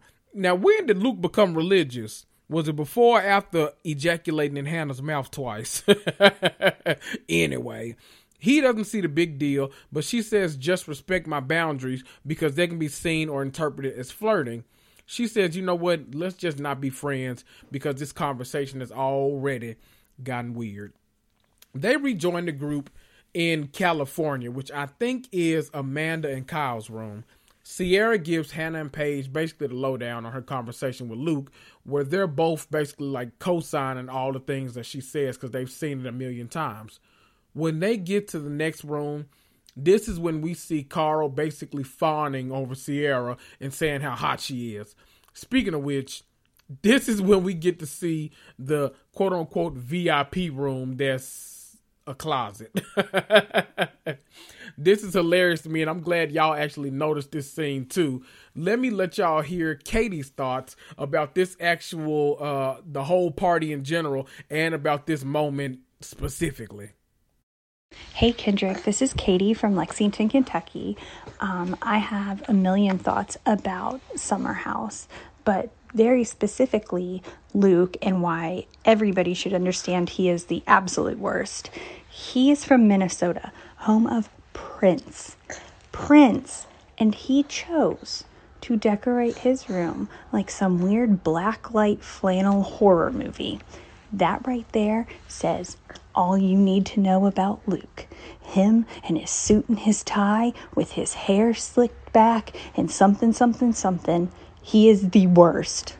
Also, back to Luke in the horribly decorated room, Ciara highlights Trap. She highlights OutKast. They're never going to work. He and his suit and tie need to stay in their lanes. Now, I have heard that Ciara is dating Austen from Southern Charm, which is disgusting on a whole other level because we all know he also is the worst, and maybe she needs to go back to her shrink to talk about her daddy issues because she can't choose men. Last thought um, Paige and Hannah's room, they locked Lindsay and Danielle in the closet, like they were trapped in the closet remaking this creepy little music video by a very disgraced R&B singer.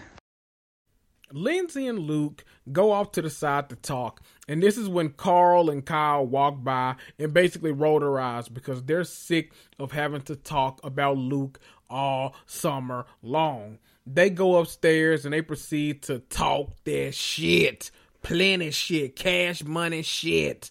Carl is uh, talking plenty shit about Luke, and Luke actually comes up the stairs and catches him. Luke is like, "Wait, are you talking about me for real? Like you you really talking about me?" Carl tells him that he doesn't have the ability to own it or you know to tell his truth, any of that.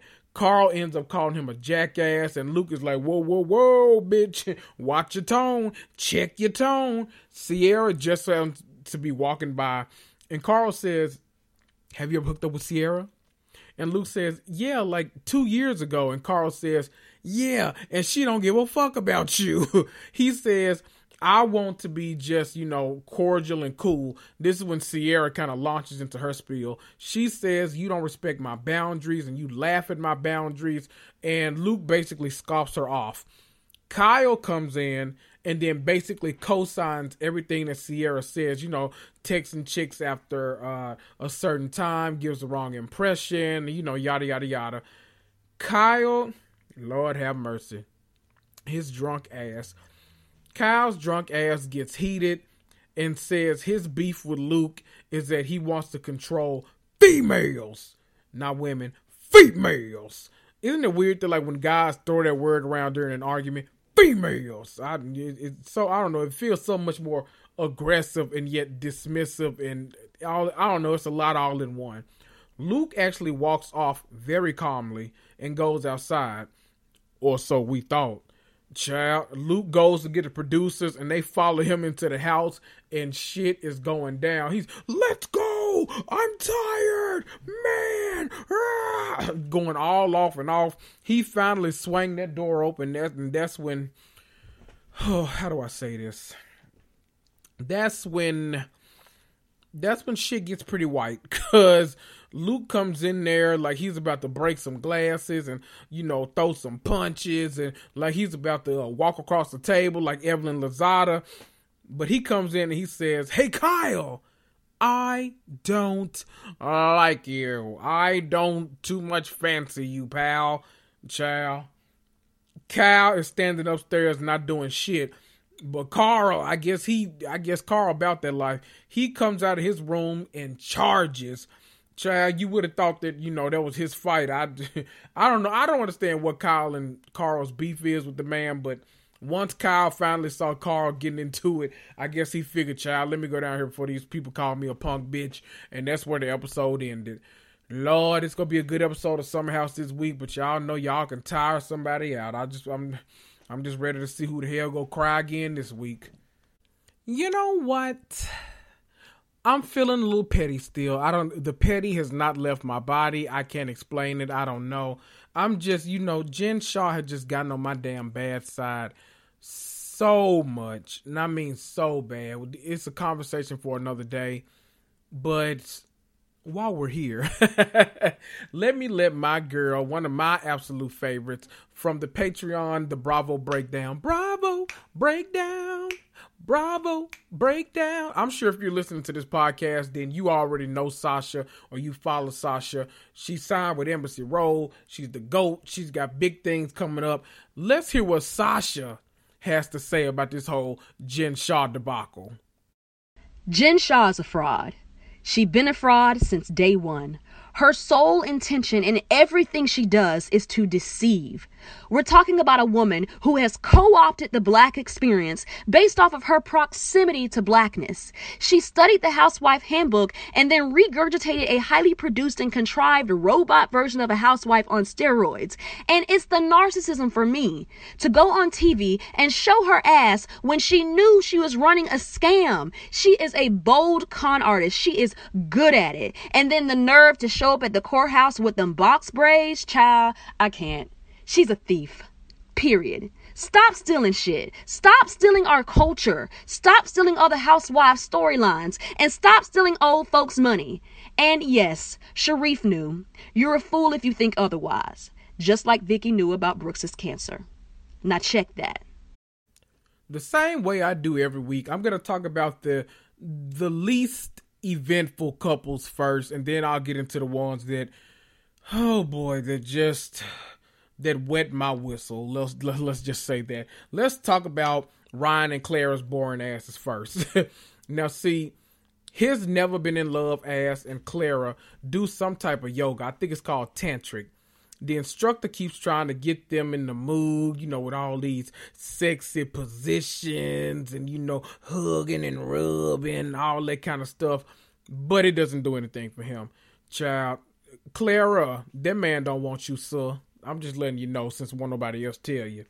Later in bed, they talk about the yoga section and it's like pulling teeth. Hell, he's more focused on making sure the damn dog integrates with the house well than he is with actually making sure the wife integrates with his ass. I don't get it. I don't even have many notes on them from this episode because it's more the same thing. Her craving physical intimacy and him not not giving it. Him being way too reserved and being a damn Disney prince the entire damn time. The most we got from them this episode was her rant to the other ladies at the end of the episode at Haley's apartment, basically spouting out how frustrated she is with everything, how he won't say he loves her, how he won't uh give her no nookie cookie, all of that. So Clara, move the hell on, go get you another man. It's not gonna work out for you. Sorry, sir let's move on to Paige and Chris, who actually didn't give us much this episode either, but the with as much as they've given us this past season, hell, we we need a little bit of boring from them, hell. We first see Paige catching up with her, her brother and his wife. She basically gives them the lowdown on everything that's happened so far and how basically they've decided to just go ahead and get a divorce and how she feels like she's potentially lost herself during this process. Her brother, wow, I mean, he's giving her the best kind of advice. He's telling her that people aren't really comfortable with going through the pain, but sometimes you have to kind of sit in the struggle in order for God to get you where you need to go. Let me say though, all that is true. I love that. But let me let me get a little dumb for a second. The funniest part of this damn episode was when they did that whole montage of all the husbands trying to bond with the uh, the dogs of the women because this is the first season where every single uh, wife that comes into the show has an animal. When they get to Chris, you know, they showing everybody else, you know, going to uh these special classes where they're like, Yes, teach me how to bond with the dog and all this kind of shit. They get to Chris, that boy just simply says, Man, I don't give a fuck about Bentley. I know the fuck that's right, Chris. And started laughing. I'm not gonna lie, we started laughing right with his ass. That shit was funny. Later on in the episode, though, he actually gets a a visit from his mom, Cindy. Hey, Cindy, Cindy, you raised the chump ass trick. No, let me stop. I don't even know that woman like that. At least his mama got good sense though, because she talked. You know, he talked to her, and you know, he tried to make himself out to be a victim like he usually does, and she saw right through that BS, and she told him everything that he needed to hear, not wanted to hear, needed to hear. There's a difference. Next up, we got Brianna and Vincent, who are just being fucking cute the entire episode. They start the episode off in bed and they're talking about all the things that Brianna could do for Vincent as a date. The boy is listing off more shit than there are words in the dictionary. He want to go backpacking. He want to go on a trip to New York to see his family. He want to go walk through a wardrobe dresser and wind up in Narnia. He want to uh, go see Eddie Murphy them in Zamunda. See, I'm starting to sound like Porsha Williams now. Later on in the episode, they go bike riding and they place bets and you know all this kind of you know cute shit. See, they're at this point seriously, they're the only couple that I'm actually rooting for and that I could actually see making it. Everybody else, in the words of Stephanie from the Mocha Minutes podcast, I wish nothing but despair on them all. Now let's go ahead and jump into my favorite boring man and my favorite uh problematic woman. Goddamn Jacob and Haley. Now before I jump into them though, I am so glad that other people are watching this show through the same lens as me and I'm not crazy. Let me go to a comment from one of my favorites talking about this doggone Haley and Jacob, and basically echoing everything I've been feeling for weeks now. And you know that if you've been listening to this podcast, let's get into it. This is LaWanda from Detroit. And I have a comment about Married at First Sight. We've been focusing so much on Chris and Paige. I want to talk about one other toxic person, which would be Haley. Haley had no business signing up for this show. Girl been single for seven years, and I can see why she has been single for seven years. Jacob is doing his best with her, and it's no winning with her. She needs to stay single for a little while longer. And now we said it. They start the episode off by basically talking about that huge fight they had at the end of the last episode where he told her, you know, he she never had to see him after four weeks again. He was basically telling her everything that was on his chest and that he needed to go ahead and tell her, otherwise they wouldn't have damn made it regardless. Let me tell y'all something. They once again are talking about doing a reset but how many resets are y'all going to take at this point? Y'all have done a thousand resets as a couple and it all constantly ends bad. You know what? Reset these nuts. How about that? Anyway, later on, they go on a fun date. You know, they do like the kart racing or whatever it's called, and they actually have a good time. We see them bonding, you know, during making dinner later on. But is that really bonding? I mean, I guess so, because she was basically interrogating his ass and he was answering it. So I guess that's bonding, maybe. I don't know. She was asking him a lot of questions and he was actually answering everything though. And nothing really got heated. I don't know. I guess. Listen, the bar is so low for these couples on this show now at this point that I feel like I'm just I'm just giving a pass for anybody that don't swing on the other partner. As long as you're not beating the other one's ass, then I I guess I can find it in my spirit to root for you. Because otherwise, I don't know what I'm doing.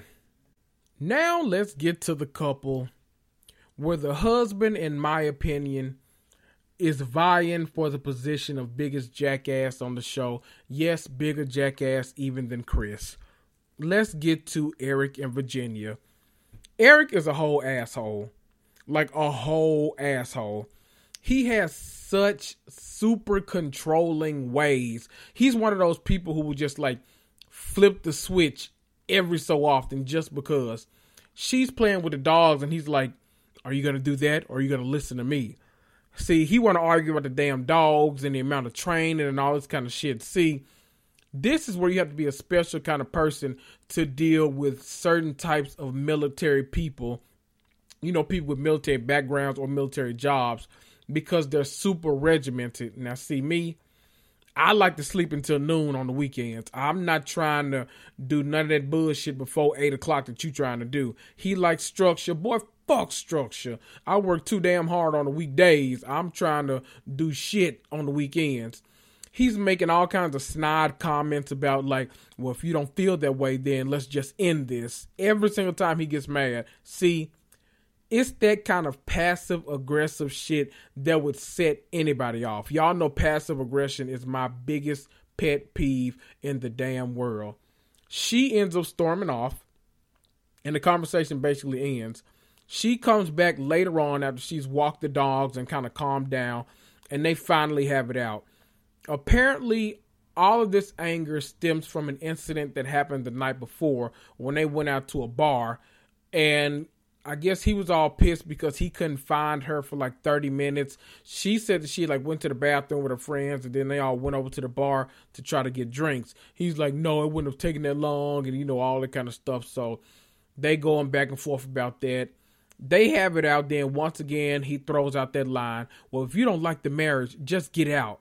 Now, see, see, that's that shit. I'm telling y'all, that's that shit.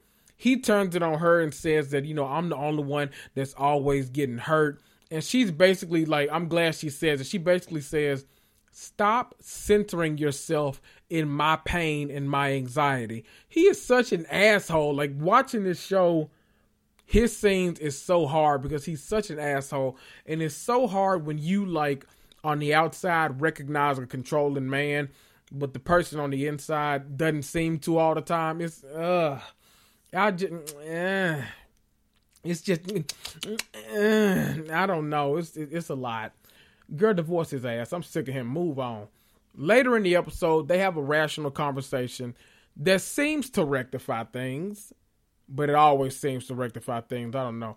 It seems like he basically, from the gist I was gathering, he wants her to have to rely on him, which of course is a form of control. Ugh, just disgusting. But then everything goes to hell right again. I just find him to be so damn condescending it's in this moment of condescension, of course, that we get a fourth wall break. Now, you know us Bravo lovers, of us reality TV lovers, us Lifetime, uh, uh, VH1 lovers. We love a fourth wall break. He basically turns and he starts talking to the producers and all kind of stuff. And we see Virginia walk off once again. She's tired of the shit and Eric is exploding, you know, right after her saying, You've been an asshole to everyone involved today. And she's like, Once again, it's all my fault. And once again, they have yet another makeup before he's telling her that she can do, you know, I, I telling her all kind of little bullshit. You can be your absolute best self around me. I love you. I'm encouraging of you. All that shit. Even though her absolute best self seems to set him the fuck off. I, these two, nothing but despair. I want nothing but anxiety, and I just want her to leave him alone. You still young. Go find you a man your own age, and just move the hell on. Maybe he'll be a little nicer. If not, just date around till you're 35. Hell, you don't need to be married so damn young. Just get uh, y'all just worse as hell. You know what? Let me go ahead and talk about New Jersey so I can wrap this episode up because my anxiety just talking about these damn married at first sight people is through the roof. Let's talk about New Jersey. We pick up from where we left off last week and Joe Gorga is upstairs trying to calm Teresa Giudice down after she stormed off the table last week. He fails, of course, because no one except Gia is really able to ever calm her down. Downstairs, Jackie lets it be known that she thinks Marge's husband is an asshole. I thought Marge was going to lose her shit, but she actually tells him that he hurt Jackie and he gave that life, he gave life to that dumbass rumor. Well, child, maybe it's true. I don't. I don't damn know. Child, Jackie and Marge both start crying. Then Jackie said she didn't want anything to do with Joe Benigno anymore. And then Marge uh, uh, turned on her and she said that her husband has always defended you. And uh, now Jackie crying and wait. See that? I feel, you know what? I feel like I'm watching an episode of Summer House. I don't know how y'all do this shit. I don't, I, I don't know. All this crying out of nowhere, just white people just start crying. I don't know what the hell going on. I need Ciara to start crying on Summer House every now and then because it's starting to. I don't know. Maybe that will put me at ease. I want to be at ease when I watch this show. The key key was that Joe Benigno was actually laughing when they walked off because he didn't know what the hell was going on. I would have been laughing uh, too, Joe. Fuck that shit. Jackie goes inside because she wants to go home and she hears Marge talking about her and she yells across the room, Stop yelling about me! Everybody looking crazy as hell. Then she asked why she's the punching bag in the group. Listen, if you feel that way, this is the wrong show for you. You will never survive in New Jersey or Atlanta. Hell, you wouldn't survive in Potomac willing to be the damn punching bag. These are the only like three shows I can think of where you have to know how to duck and dodge a punch and how to throw a damn uppercut in there every now and then too. A jab. Look, let me teach uh, teach you a combination: jab, jab, left, hit, jab, jab, left, hit, jab, jab, uppercut, twist. Do do something, Jackie. You got to get this shit together. Now they're all saying that she took the whole conversation wrong. Where? Bitch, I said where? One more time I come back, I said where? See, she didn't take it wrong. Everybody was very clear about what they said. Now y'all just lying. Y'all doing all this damn lying because y'all don't want the woman's feelings hurt. See, this is a whole mess. Somewhere in all of this, Teresa joins uh, joins in the fold again and takes aim at Joe Gorga for not defending her with Jackie's whole did you get your confidence in jail? Comment. Teresa, you better you you gotta let that one go, baby. You let it go, friend. You started all this shit. It ain't no fun when the rabbit got the gun. You hear me? And Jackie's uh Bugs Bunny ass took her shot and then cried immediately after. So just leave the damn lady alone, hell. And then Evan, just let Evan cheat in peace, okay? if Jackie ain't gonna do nothing about it, let the man cheat in peace, okay? Melissa comes out because she's mad and she hears Teresa going off about something. She's asking what she's going off about, yada yada yada. And now it's about it. It, it takes a turn. Hell, now it's about Joe Giudice. Whatever comments there were about Joe Gorga. Honestly, I don't remember what the fuck that man said about Joe Gorga. I just remember his ass was mad. Okay. Melissa says that she doesn't need to stick up for Teresa because Teresa ain't no punk bitch. Then she turns the damn cheese platter over. It's it's, it's cheese and uh brie and uh blue cheese all over that damn floor. Now what did the charcuterie do to your ass? That charcuterie didn't do shit to you. The gag was though she started cleaning up that shit immediately after she uh after she knocked it on the damn floor. I know that's right. She must have remembered that uh she was at Dolores's house and that she'll whoop Melissa ass for wasting all that damn cheese everywhere and for asking all them damn questions at David house last week. See, Dolores don't forget. I know that's right, Dolores. I wouldn't forget either. All of this sets Joe Gorga off. He lets it all out about how he'll never forgive Joe Giudice for putting her in jail and now he basically killed his mother. Teresa said, No, we were talking about Jackie. Joe said, Forget Jackie. I know Jackie was in the kitchen, like, Now, how I get in there? You see I just get thrown and stuff? I ain't even did nothing. I know that's right, Jackie. Thank God for Dolores for talking some sense into these people. This, listen, this is the most Jersey shit I've ever seen before. Because after this whole Mayweather Pacquiao fight, all of them motherfuckers kissed and made up within three damn minutes of the scene. Listen, y'all, whew, y'all a lot to follow, child.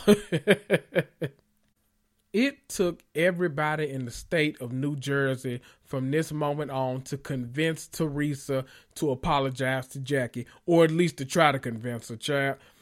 Listen, do y'all remember that uh, that scene in Infinity Wars when Doctor Strange is uh fighting Thanos and he splits into like a thousand different versions of himself and then he throws that chaos magic whoosh, down there and all of them attack and they trying to pull him all from different directions. That's how they doing Teresa ass in this episode.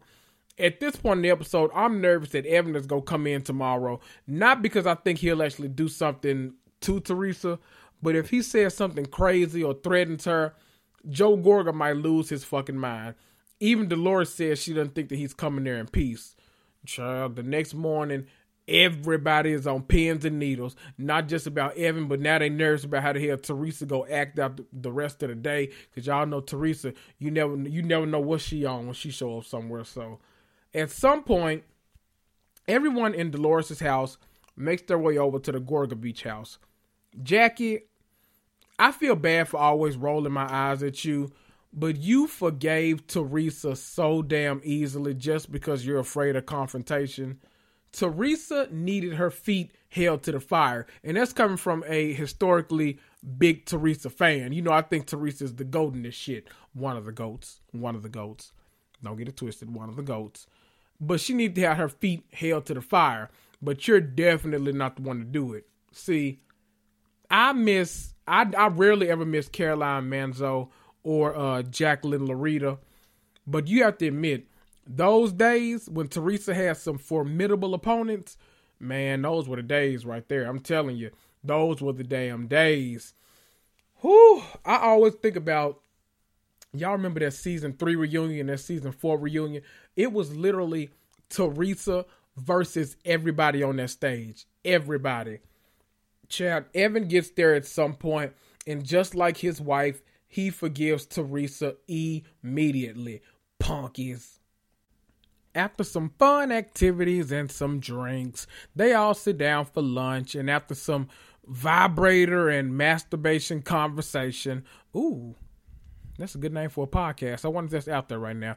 Uh, uh, copy mark, trade right. What's it called? Wait a minute trademark, copyright. Y'all know the hell I mean.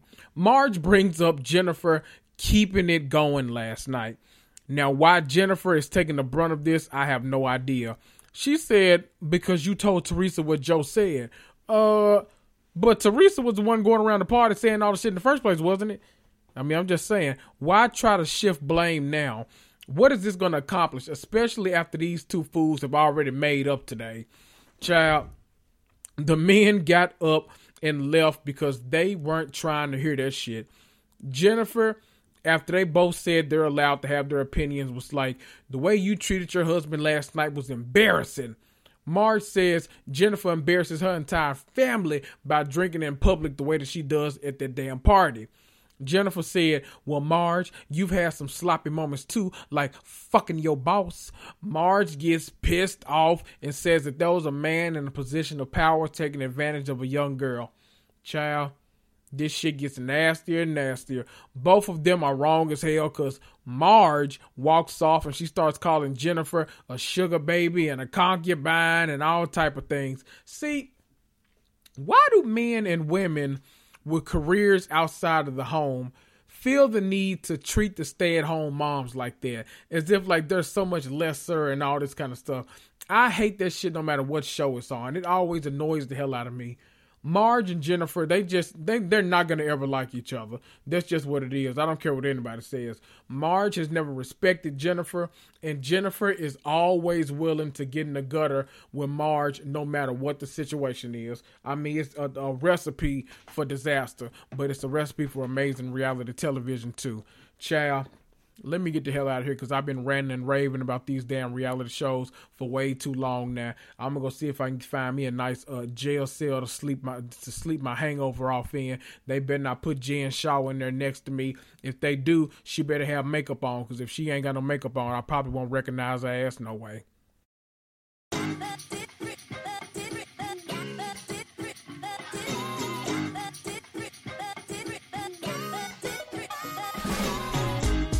As always, thanks for listening. Want to support me for free? Just head on over to Apple Podcast or Stitcher or Podchaser or Castbox and leave me a five star rating and review. Need to contact me? Just email me, housewivesmarvelpodcast at gmail.com.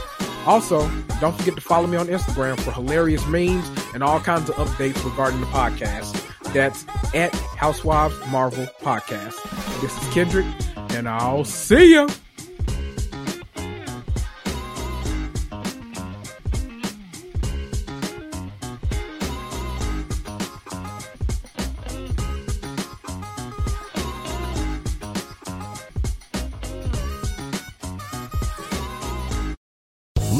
Casino asking people what's the weirdest place you've gotten lucky? Lucky? In line at the deli, I guess? Aha, in my dentist's office. More than once, actually. Do I have to say? Yes, you do. In the car before my kids' PTA meeting. Really? Yes. Excuse me, what's the weirdest place you've gotten lucky? I never win and tell. Well, there you have it. You can get lucky anywhere playing at LuckyLandSlots.com. Play for free right now. Are you feeling lucky? No purchase necessary. Void where prohibited by law. 18 plus. Terms and conditions apply. See website for details. Seeking the truth never gets old. Introducing June's Journey, the free-to-play mobile game that will immerse you in a thrilling murder mystery. Join June Parker as she uncovers hidden objects and clues to solve her sister's death in a beautifully illustrated world set in the roaring 20s. With new chapters added every week, the excitement never ends. Download June's Journey now on your Android or iOS device or play on PC through Facebook Games.